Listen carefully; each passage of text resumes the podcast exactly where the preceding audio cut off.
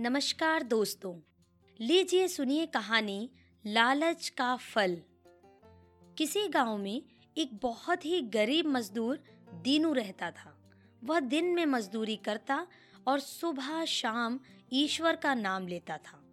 उसकी एक अच्छी आदत थी कि यदि उसके पास खाने के लिए रोटी होती और उससे कोई मांग लेता तो वह बिना संकोच अपनी रोटी उसे दे देता था। भले ही बाद में उसके पास खाने के लिए कुछ ना बचता हो।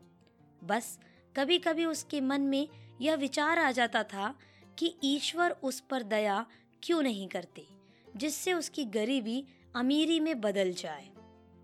हर दिन की तरह एक दिन वह मजदूरी के लिए गाँव से बाहर जा रहा था। रास्ते में उसे एक बाबा मिले। बेटा, बहुत दिनों से भूखा हूँ। कुछ खाने के लिए हो तो दे दो। बाबा के इतने कहने की देर थी कि बस दीनू ने झट से अपनी पोटली में बंधी रोटी उन बाबा को दे दी और बिना कुछ कहे सुने आगे बढ़ गया। अगले दिन जब फिर दीनू उसी रास्ते से जा रहा था, तब वही बाबा उसे फिर दिखाई दिए। बाबा आज कुछ खाने को मिला या नहीं? दीनू ने बाबा के पास रुकते हुए कहा। अभी तक तो कुछ नहीं मिला बेटा। जब ऊपर वाले की मर्ज़ी होगी तो वो तभी देगा। यह सुन दीनू ने फिर से अपनी रोटी दी और बोला, लो बाबा, ऊपर वाला मेरी तो सुनता नहीं, लेकिन तुम्हारी सुन ली ऊपर वाले ने, ये लो रोटी। बाबा ने पोटली हाथ में लेते हुए दीनू से कहा, बेटा, आज के समय में तेरे जैसा इंसान बहुत मुश्किल से मिलता है। मैं तुझसे बहुत खुश हूँ। आज तेरी भी ऊपर वाला सुनेगा। तू कोई भी तीन चीज़ मांग ले मुझसे। तेरी सारी मनोकामना पूरी होगी। दीनू ने मन में सोचा कि यदि शायद बाबा मज़ाक कर रहे हैं तो उसने भी उसी तरह जवाब देते हुए कहा, बाबा, गरीब मजदूर हूँ। टूटा फूटा घर है। गरीबी इतनी है कि कई बार तो भूखे ही सोना पड़ता है। करना है तो कुछ ऐसा करिए कि मेरा एक सुंदर सा घर बन जाए और खाने पीने के लिए कोई कमी ना रहे। बेटा, तू घर जा।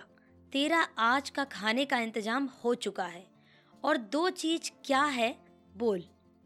अब तो दीनू को पूरा विश्वास हो चुका था कि बाबा मज़ाक ही कर रहे हैं, इसलिए आगे बिना कुछ कहे दीनू आगे बढ़ गया। शाम को दीनू जब काम से थक हार कर घर लौटा तो उसकी आँखें खुली की खुली रह गई। उसके घर की जगह एक बहुत ही सुंदर इमारत बन चुकी थी। उसने अपनी पत्नी से इसके बारे में पूछा तो उसने बताया, सुबह कुछ देर के लिए मुझे चक्कर आया और मैं बेहोश हो गई। जब होश आया तो देखा कि यहाँ पर हमारे घर की जगह ये नया घर था। बाबा सच बोल रहे थे। दीनू माथे पर हाथ रखकर नीचे बैठते हुए बोला कौन बाबा? क्या बोल रहे थे? क्या बड़बड़ा रहे हो तुम? कुछ बताओगे मुझे भी?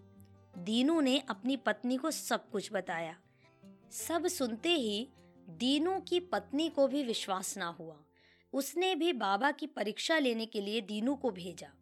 उसकी पत्नी ने उसे इस बार उसके लिए गहने मांगने के लिए कहा। अगले दिन दीनू की पत्नी ने रोटियाँ बनाकर दी। इस बार यह रोटी सद्भावना के लिए नहीं बल्कि लालचवश बनाई गई थी। दीनू बाबा के पास गया और जैसा उसकी पत्नी ने कहा था, उसने वैसा ही किया। बेटा, मैंने तुम्हें तीन चीज़ें मांगने के लिए कहा था। एक तुम मांग चुके हो, दूसरा तुम अब मांगने आए हो। तीसरी चीज़ सोच समझ कर मांगना, लालचवश कुछ भी मत मांगना। वही मांगना जिसकी तुम्हें ज़रूरत हो। बिना दाम के मिला हुआ सामान समस्या को आमंत्रण दे सकता है। बाबा दीनू को समझाते हुए बोले, दीनू तो बाबा के चमत्कार के आगे न कुछ सुन पा रहा था, ना ही कुछ समझ पा रहा था। उसके मन पर लालच का पर्दा पड़ चुका था। यहाँ से कुछ दूर एक बरगद का पेड़ है। उसके नीचे ही एक छोटा सा पौधा उग रहा है। तुम उस पौधे के नीचे खोदोगे तो तुम्हें सोने के गहने मिल जाएँगे। बाबा के यह बताने पर दीनू रोटियाँ देकर वहाँ चला गया। वहाँ से गहने लेकर वह घर चला गया।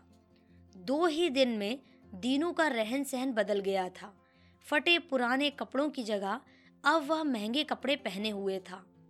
अब ना ही वह मजदूरी कर रहा था और ना ही ईश्वर को याद कर रहा था। अहंकार उसके सिर चढ़ चुका था। इसकी खबर आसपास के गाँव में जंगल में आग की तरह फैल गई थी। लोग दूर दूर से उसे देखने आने लगे कि कैसे एक मजदूर ने रातों रात घर बनाया और इतना अमीर हो गया। कुछ लोगों को तो लगा कि शायद उसे कोई गड़ा हुआ खजाना मिल गया होगा। लेकिन मुख्य सवाल यह था कि रातों रात उसका घर कैसे बन गया। खबर पहुँचते पहुँचते उस राज्य के राजा के पास पहुँची। राजा ने उस मजदूर को अपने दरबार में बुलाया।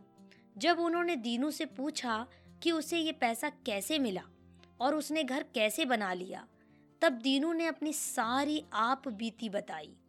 राजा को उसकी बात पर विश्वास ना हुआ। राजा के दरबार में दीनू पर चोरी का इल्ज़ाम लगा। इस पर यह आरोप भी लगा कि उसके पास कोई जादुई शक्ति है, जिसका वह गलत इस्तेमाल कर रहा है। यह शक्ति राज्य के लिए खतरनाक हो सकती है।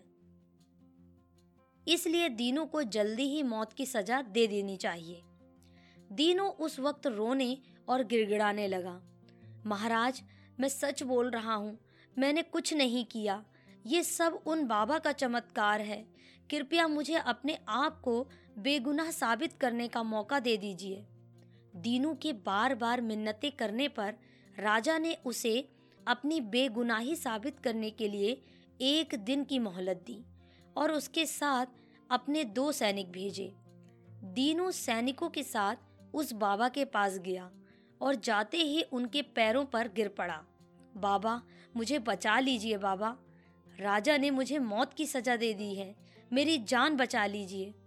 उठो दीनू, कुछ नहीं हुआ है, तुम ऊपर उठो। दीनू ने जैसे ही अपना सर उठाया वह पहले की तरह साधारण कपड़ों में था। सामने उसे बस एक रोशनी ही दिखाई दे रही थी। फिर उस रोशनी से आवाज़ आने लगी, दीनू, यह सब तुम्हारे लालच का फल था।